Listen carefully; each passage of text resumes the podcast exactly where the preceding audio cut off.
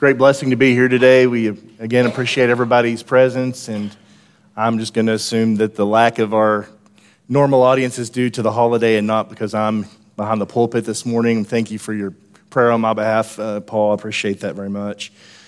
We're continuing, or I'm continuing, the series of the gospel in Galatians, taking a look at the importance of the gospel that we find all throughout the book of Galatians. And we've talked several times this past oh, few months regarding what we find there, what Paul was teaching these people in the churches in Galatia. There was a group of people that we call the Judaizers who were coming in and telling these Gentile Christians at these uh, churches in Galatia that they had to obey parts of the law of Moses if they wanted to be real Christians. And so we understand that Paul was telling them to remain true to the gospel. These two passages that we find sort of encapsulate the message of Paul. In Galatians 1, verse 6, he says, I marvel that you're turning away so soon from him who called you into the grace of Christ to a different gospel. He says it's not a different gospel, it's just perversions. I want you to stay true to it. In Galatians 5:1, he says, Stand fast, therefore, in the liberty by which Christ has made us free. So, this is Paul's message to these people of stay true to the gospel that I taught you. The, the true gospel teaches us what it means to obey Jesus in, in baptism, but also, more importantly, what it means to live a life in service. And we've talked about the, the one and only gospel in part one. We talked about being crucified with Christ in part two. In part three, we talked about being children of faith and promise and how that we are, uh, we are justified by faith just as Abraham was. And that faith is in Jesus Christ, who was a result of a, a changeless promise that God made to Abraham. And the purpose of the law of Moses was not to nullify that promise, but rather to lead Israel to Jesus. And so today I want to look at the divine adoption that we read about uh, in Galatians chapter 3 and 4. We read in Galatians chapter 4, verse 4 through 5 When the fullness of time had come, God sent forth his Son, born of a woman, born under the law, to redeem those who were under the law, that we might receive the adoption as sons. Now, we all understand the process of adoption. We all know someone, or maybe even have someone in our family that's been adopted. And a parent adopts that child and, and receives them as their own flesh and blood and raises them in such a way, their family. And so when we obey the gospel of Jesus Christ, we are adopted, we're divinely adopted into God's family. We might receive the adoption as sons. And so I want to take a close look at this morning at that divine adoption and what that means for you and I, how that affects our relationship, the perception that should give us of our relationship with God, with Jesus Christ, and with each other. And so I want to take a look, first of all, at this idea of sonship that we have in Jesus Christ. What does it mean that we have sonship in Jesus? He says in Galatians 3:26, "You are all the sons of God through faith in Christ Jesus." And so I want to back up to chapter 3 here. We're going to look at really dive deep into Galatians chapter 3 verse 26, 27 and 28 this morning, where we're kind of bringing our main points if you want to keep a finger in your Bible if you're following along there. You are all the sons of God through Christ Jesus, through faith in Christ Jesus. So, what does it mean that we're the sons of God? Now, I'm going to get to the whole gender issue about that this morning. So, ladies, don't be offended that we're referring to you as sons of God because that's a very important terminology. I'm going to come back to that here in just a minute.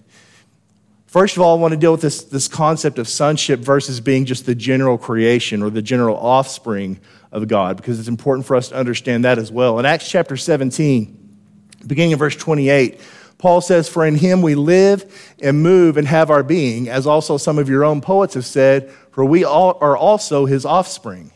Therefore, since we are the offspring of God, we ought not to think that the divine nature is like gold or silver or stone, something shaped by art and man's devising. Now, Paul is in Athens and he's talking to all these Greeks here and trying to teach them about the true God. And we understand Greek culture and their polytheistic religion, all these different gods and goddesses that manifested itself in different idols and temples and statues and altars.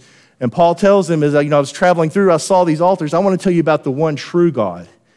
And he's doing that by showing them the nature of God isn't physical, isn't being able to be put in a box or on a pedestal. And he says, understand we are the offspring of God in the sense that we're his creation, but just because we're physical beings doesn't mean that that's the way God is. He's not like silver and gold. You can't shape him and devise him into a work of art. He's spiritual in nature. Now, what that has to do with what we're talking about this morning is just this we are all the creation of God. Every single human being is the offspring of God in this sense that we were created by Him. But that doesn't mean that we're necessarily the sons of God. Being, into, being adopted into God's family means so much more than we're simply just His offspring. There's a greater and more powerful reasoning behind that or purpose behind that. And so when God, as having sonship, if you will, through Jesus Christ, into God's family, number one, there's an intimacy there that we find with God that we can't get any other way. In Galatians 4 and 6, he says, Because you are sons, God has sent forth the Spirit of His Son into your hearts, crying out, Abba, Father. Now, there's a relationship here that's more than just, I'm the offspring. This phrase, Abba, Father, is a very intimate, familial, familiar way of addressing our Father. And it's, it's almost like a, a baby talk kind of word, like Papa or Daddy. And we find Jesus using this word in Mark chapter 14, verse 36. He said, Abba, Father, all things are possible for you. Take this cup away from me. Nevertheless, not what I will, but what you will. And so, Jesus, in his most desperate hour, at his deepest and darkest moment before his arrest and before his crucifixion, he's praying to God in earnestness. And he says, Abba, Father, he's pleading. He's saying, Daddy, please help me. If there's any other way to accomplish this. And it's important for you and I to understand this. We have that same relationship with our Father because of what Jesus did for us. And by the way, you're going to get tired of hearing me say that. It's all about Jesus. All this is only possible through Jesus. But because of what he's done for us, we have the same. We can go to our Father in our deepest, darkest hours, our most desperate moments, and we can say, Daddy, please help me. In essence, we have that relationship. You know, think of the times my own children when they were younger, especially if they would get hurt or they were sad about something, they would say, Daddy, can I have a hug? Or, you know, they would want comfort from me and Becca. They would approach us for comfort. And that's the same kind of relationship we have with the Father because we've been divinely adopted into his family. In Galatians chapter 4, verse 7, he says, Therefore you are no longer a slave, but a son, and if a son, then an heir of God through Christ. So, what's been happening in this passage here, the first part of Galatians chapter 4, Paul is talking about ancient culture and what it was like for a, a son that was an heir of his father's estate, if you will. And he says, you know, while the, while the son is young, he's really basically no better than a slave. He's under guardians, he's under tutors, people to teach him what it means to be responsible. And then when he reaches a certain age, an age that his father has appointed, then he receives his inheritance and is able to take that. He said the same is true with us as Christians, and especially true for the, for the Jewish nation and the fact that they were under that law of Moses. And he says, when the time appointed, the very first verse we read this morning, when the time was right, God sent forth his son, made of a woman, born under the law, and things of that nature. And so what he's saying here is you are no longer slaves, but you are a son. And if you're a son, then you're an heir. Now, I want to talk about this, this usage of the word son. You're all the sons of God through faith in Christ Jesus. You're a son, and if you're a son, what he's really saying here is you're an heir. You're a legal heir. And that's why I don't want the ladies to get offended at the word son. He doesn't use the word sons and daughters, he doesn't use the word children. And I think that's very intentional on the part of the Holy Spirit when he inspired Paul to write this, because in this culture, in this day and age, the firstborn son was it. All the other children, whether they were sons or daughters after that, they didn't receive that inheritance. It was the firstborn son that got it all. And if you're a daughter, the best that you could hope for was to have loving parents and a family that tried to get you married to a man who was going to take care of her. That was the best they could hope for. And so when Paul is telling them, men and women, you are all sons, what he's saying is you're all legal heirs. You all participate in the, the, the rewards and the inheritance that Jesus Christ earned. And it's all through him. You're an heir of God through Christ. And so don't take offense that he's calling us sons if you're a woman, because that's not the, the intent is to show you that doesn't matter. And we're going to come back to that again later. An heir of God through Christ. And again, it's through Christ. He says in Romans chapter 15, verse, uh, excuse me, Romans 8, verses 15 through 17. And I keep going back to Romans in these studies again because Paul is giving almost the same message Again, Galatians is almost an abridged version of Romans in a lot of ways. But what he says there in verse 15, you did not receive the spirit of bondage again to fear, but you received the spirit of adoption, by whom we cry, Abba, Father. So we've already got that, that spirit of adoption, crying, Abba, Father. The spirit, he says in verse 16, himself bears witness with our spirit that we are the children of God. And if children, then heirs, heirs of God, and joint heirs with Christ. So that's the important part for us to understand. To be a joint heir, we have to be a joint heir with Christ. If we want to be adopted into the family of God, that only happens because the redemptive work on the cross that Jesus did for us. There's no other way that happens. We cannot be an heir of God. We cannot be a quote unquote a son of God without being in Jesus Christ. And that's what the divine adoption process does for us. It makes us not just his offspring, but it makes us his children, his legal heirs. And we share that. We have an intimacy that we can have with God no other way but being divinely adopted through Jesus Christ. And I hope we can understand the importance of that. In the next verse, in Galatians chapter 3, verse 27, he talks about putting on Christ. As many of you as were baptized into Christ have put on Christ. And I don't know how many times I've read this passage in my life or heard it spoken on. Thousands, probably. How many times have we read this passage and we talk about the importance of baptism, and certainly that's in this passage. But the important part of this is the putting on of Christ. You've been baptized into Christ, you've put on Christ. What does that actually mean to put on Christ?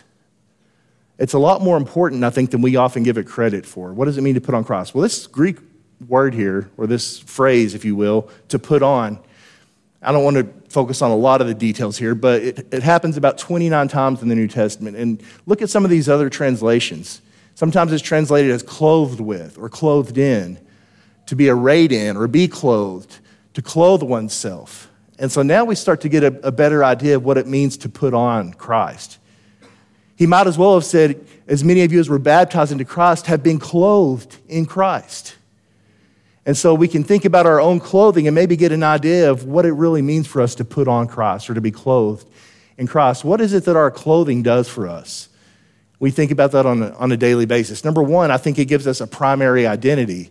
And I understand woke, woke culture and all that has changed ideas of clothing and what we consider normal. But first of all, clothing identifies us as kind of a, a first impression of who this person is. So somebody sees me dressed in, in slacks and a button down shirt and a sport coat. That's a man, first of all. Hopefully, again, I understand society's uh, wokeness and all that. I see a, a, person in a dress or a skirt and a, and a blouse, I'm going to think that's a woman. If I see a, person wearing a black or blue uniform with a badge and a gun belt, what am I? That's a police officer or, or a law officer of some kind. So we identify ourselves with our clothing to a degree. Being clothed in Christ means we find our primary identity in Jesus Christ who we are, what we do, what we believe, what we say, all of that means we're clothed in Christ. In 2 Corinthians 5:17, therefore, if anyone is in Christ, he is a new creation. Behold, old things have passed away, behold, all things have become new. So when you're in Christ, when you've been clothed in Christ, that means you're a new, your primary identity, what you are, who you are, what you do, is all about Jesus. Somebody asks you, what is the most important thing about you, your identity? I'm a Christian. That should be our answer, and hopefully it's a true answer. That's what it means to be clothed in Christ. Number two, it indicates a closeness to, to Christ. And as I stand before you this morning, the closest thing to me physically is my clothes. I, I, rely on my clothes. They protect me from the elements, they keep me warm. I can put on a raincoat and go out in the rain. I can put on snow boots and a coat and go out in the snow. We rely on our clothes to protect us from the elements, and we rely on them to sort of, we're dependent upon them. You know, we read in John chapter 15, verse 5 I am the vine, you are the branches. He who abides in me and I in him bears much fruit, for without me you can do nothing. We can't accomplish much in this world without our clothes, can we? If I go to the office and I'm not wearing any clothes, I'm going to get arrested before I get there. I'm not going to accomplish anything good. Jesus isn't saying here, you can't do anything without me. What he's saying is, you can't do anything of significance without me. None of it matters. The things that matter, you can't do that without me. You have to be clothed in Christ. Your relationship to God, your relationship with each other, what you do, what you say, none of that matters if you're not clothed in me. Number three, an imitation of Christ. In order to maintain this closeness with Jesus, we have to imitate him. You know, our clothes go with us everywhere we go. Wherever we go, we've got our clothes with us, don't we? You take Jesus wherever you go. My, my mom always used to say that her mom, my mama, used to tell her when she was going out with her friends, make sure the places you're going, you ask, need to ask yourself this question If Jesus comes back while I'm in there, would he come in there to get me? And that's pretty good advice. It's kind of the old, you know, old, old wives' advice, if you will. But also remember this Jesus is with you all the time. The question we really need to be asking ourselves is I've got Jesus, I'm clothed in Christ. Do I need to take him in this place with me? Or do I need to do this knowing that Jesus is with me? Is this something he would do? We need to imitate him. We need to take him with us wherever we go, not just here in this building. When we walk out these doors and go out into the world, we go to school, go to work, see our friends. Is Jesus going with us? That's what it means to be clothed in Christ. And finally, oh, I have this, this verse here to back that up. Romans chapter 13, verse 13. Let us walk properly as in the day, not in revelry and drunkenness not in lewdness and lust, not in strife, but put on the Lord Jesus Christ. There it is again. How do we avoid these things we shouldn't be doing? We put on Jesus. We become clothed in Christ. And finally, we find acceptability in Christ. You know, the, the biggest thing about the clothing that I'm wearing this morning is it's a blessing to you that I'm wearing these clothes. We're all blessed because I'm wearing clothing today, trust me. I would be embarrassed. I would be ashamed I would feel vulnerable, and you would be disgusted if I were not wearing clothes today. It covers our shame. It makes us acceptable to be out in public, right? Being clothed with Christ is no different. In 2 Corinthians chapter 5 verse 21, he made him who knew no sin to be sin for us that we might become the righteousness of God in him. What does it mean to be clothed in Christ? It means when God looks down on me, he no longer sees that naked, pitiful wretch of a sinner. And if he does have clothes on, they're just filthy rags. God no longer sees that. Instead, I'm adorned in the glorious nature of Jesus Christ. He no longer sees that pitiful wretch, he sees the blood of his son. And because of that, I'm acceptable to God. So we should never downplay this concept of putting on Christ. It means so much more than just saying, well, I've been baptized and you have to be baptized to be saved. That's true, but the important part of that is putting on Jesus, being clothed in Him, finding our primary identity there, having a closeness to Him, imitating Him and taking Him wherever we go, and being acceptable to God. Again, only in Christ. Only in Christ that happens. None of this is possible unless we're divinely adopted into the family of God. And finally, we're all one in Christ Jesus. So, you're all sons of God through faith in Christ Jesus. As many of us who were baptized into Christ have put on Christ. And he says, There's neither Jew nor Greek, there's neither slave nor free, there's neither male nor female, for you are all one in Christ Jesus. So, being divinely adopted into God's family, our closeness to Jesus through the gospel means that all barriers are broken down regardless of our differences, and there are differences, regardless of those, the common bond of the gospel that we have, that we've all put on Christ, brings us together.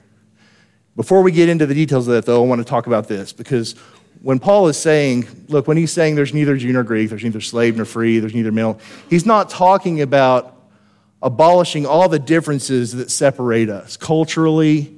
He's not saying, hey, the church should make its primary goal to abolish slavery all throughout the world. That would be a good thing. I don't think this Paul is either condoning or condemning slavery here. What he's talking about is regardless of whether you're a slave or whether you're free, we're all one.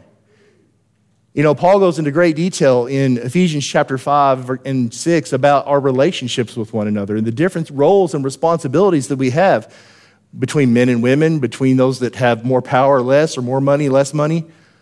Why would he go to the trouble of regulating those regulations if, if he was trying to say here, there shouldn't be those? You know, that's, that's again that woke culture of, well, doesn't matter if you're a man or a woman, you can do whatever you want to do. Doesn't matter if you, whatever the case might be, we all have to have the same amount of money. We should all give it to the government and let them disperse it. That's not what he's saying here. What he's saying is, despite our differences, we're one. And so he regulates things like general submission among all brethren, Wives husbands, husbands sacrificially loving their wives, children obeying parents, parents raising and training children, bondservants being obedient to masters, masters are treating their bondservants well. All these things, these are relationships that we have within the church. And what Paul is saying in Galatians 3, he's saying is despite these differences, despite our different roles and responsibilities, we're all one. Within leadership of the church, or whether you know the responsibility of wealthy people to help those that are in need the responsibility and obligation of those that are in power to seek mercy and justice for those that are weak. Despite those differences we're all one. He says there's neither jew nor greek. Galatians 2.14 when i saw that they were not straightforward about the truth of the gospel i said to peter before them all if you being a jew live in the manner of the gentiles and not as the jews why do you compel the gentiles to live as jews we talked about this a couple of sermons ago regarding Peter and his behavior towards these, Jew, these Gentiles in Antioch. Why are you trying to impose your cultural beliefs that have nothing to do with the gospel on these Gentiles? Why are you trying to do that? All it did was separate them. He's, he, what he's trying to tell them, the whole book of Galatians is about, is we need to come together in the gospel and not worry about these cultural differences. You know, we have brothers and sisters all over the world who, in different cultures. Now, I've never been with the, our, our guys to Nigeria or India or Belize or anything like that, but I've seen pictures and I've heard stories. There's quite a bit of difference culturally between our, our different brethren. And when you go and you go to one of their worship assemblies, it's going to look a lot different than what we're doing here today. That's not wrong. They're still scripturally accurate in, as far as their doctrine and things like that. But it would be different enough that it would make us uncomfortable if we tried doing that here. But that doesn't mean we're not brethren.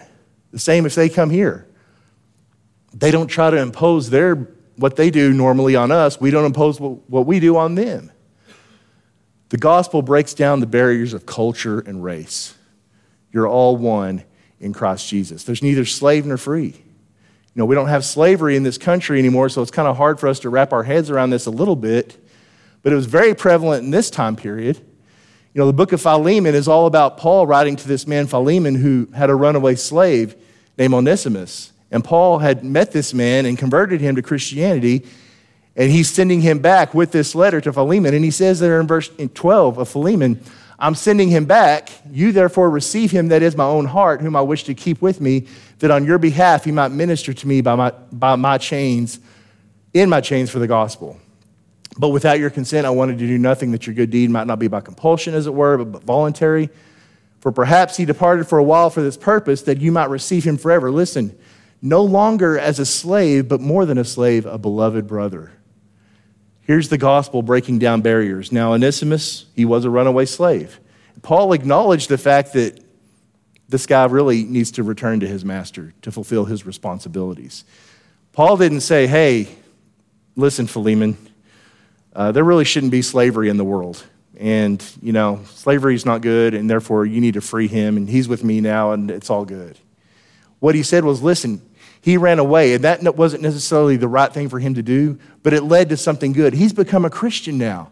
And I'm sending him back to you. I'm doing the right thing, but I want you to receive him not as a slave, but as a beloved brother. And we assume that Philemon did that. We don't have proof of that, but we assume that he did and that Onesimus was no longer just a slave to him, but his brother in Christ. And regardless of class, how much money I have or don't have, how much money or power you have or don't have, the gospel breaks all those barriers down. We're all one in Christ Jesus. There's neither male nor female. You know, I, guess, I suppose this idea of gender identity or all the different buzzwords that we have is probably one of the biggest hot topics that we have. You know, and so this seems to go along with that concept of gender neutrality or whatever you want to call it. But what he's saying here is, is not that yeah, it's real, there's really no difference. What he's saying here, it doesn't matter if you're a man, it doesn't matter if you're a woman. We're all one in Christ Jesus. 1 Timothy 5 1, do not rebuke an older man, but exhort him as a father, younger men as brothers, older women as mothers, younger women as sisters, with all purity. We're family. It doesn't matter if you're a man or a woman, we're all one in Christ Jesus. Take this whole passage in context. Galatians 3 28 and 29. There's neither Jew nor Greek, there's neither slave nor free, there's neither male nor female. You are all one in Christ Jesus, and if you are Christ's, then you're Abraham's seed and heirs according to the promise. We consider this the blessing of salvation that we have through Jesus Christ, the sonship that we have, the closest that we have. All that eclipses anything we accomplish in our own lives, what we think we've earned or deserved, what we were born into, the kind of whatever race we are or culture we have, whether I'm a man or a woman, all that is eclipsed by the gospel. And also, when you turn and look at it from the other way, I don't deserve anything I've been given by God. I don't deserve, I didn't earn it, I didn't merit it, I didn't work for it. I don't naturally deserve it. I am worthy of death. But because of what Jesus Christ did for me, all those barriers are broken down. And I can't look down on anyone or I can't look up to anyone. We're all one in Christ Jesus. I want to go back to Galatians 4 now and read this entire passage as we close this morning and think about this in light of everything we've talked about this morning regarding what it means to be divinely adopted into God's family. Verse 3 Even so, we, when we were children, we were in bondage under the elements of the world. But when the fullness of time had come, God sent forth his Son, born of a woman, born under the law, to redeem those who were under the law, that we might receive the adoption as sons. And because you are sons, God has sent forth the Spirit of His Son into your hearts, crying out, Abba, Father. Now listen to this verse. Therefore, you are no longer a slave, but a son. And if a son, then an heir of God through Christ. You know, understanding the nature of our divine adoption. When we obey the gospel, it isn't just that my sins were forgiven, that's a big part of it. But it now means I'm part of something very special. I'm part of God's family, and I'm not just his offspring, I'm his legal heir. I have an intimacy, a closeness with God that I cannot have apart from Jesus Christ. Only comes through him. it comes when I put on Christ in my life. It comes when my primary identity is found in Christ. It comes when I have a closeness with Him and I take Him wherever I go with me. I imitate Him in my life and I realize that I'm only acceptable to God because the blood of Jesus covers me. And also, what a great and wonderful blessing it is that each and every person in this room is my brother and my sister. We're all one in Christ. Regardless of our backgrounds, regardless of whatever happens to us in our lives, we're all one in Christ Jesus. Why would we not want? That's a family I want to be a part of. That's a father I want to have. Why would we not want to be a part of that? Have you made that decision in your life today? Have you been divinely adopted into the family of God? If not, there's no better opportunity than right now to take care of that. To believe in Jesus Christ and repent of your sins, be buried with him in baptism. Take care of that right now, today. Be divinely adopted into the family of God and receive all these blessings join the rest of your family in doing that. If you need the prayers of this church for any reason, want to be baptized, please come have a seat on the front row as we stand and sing.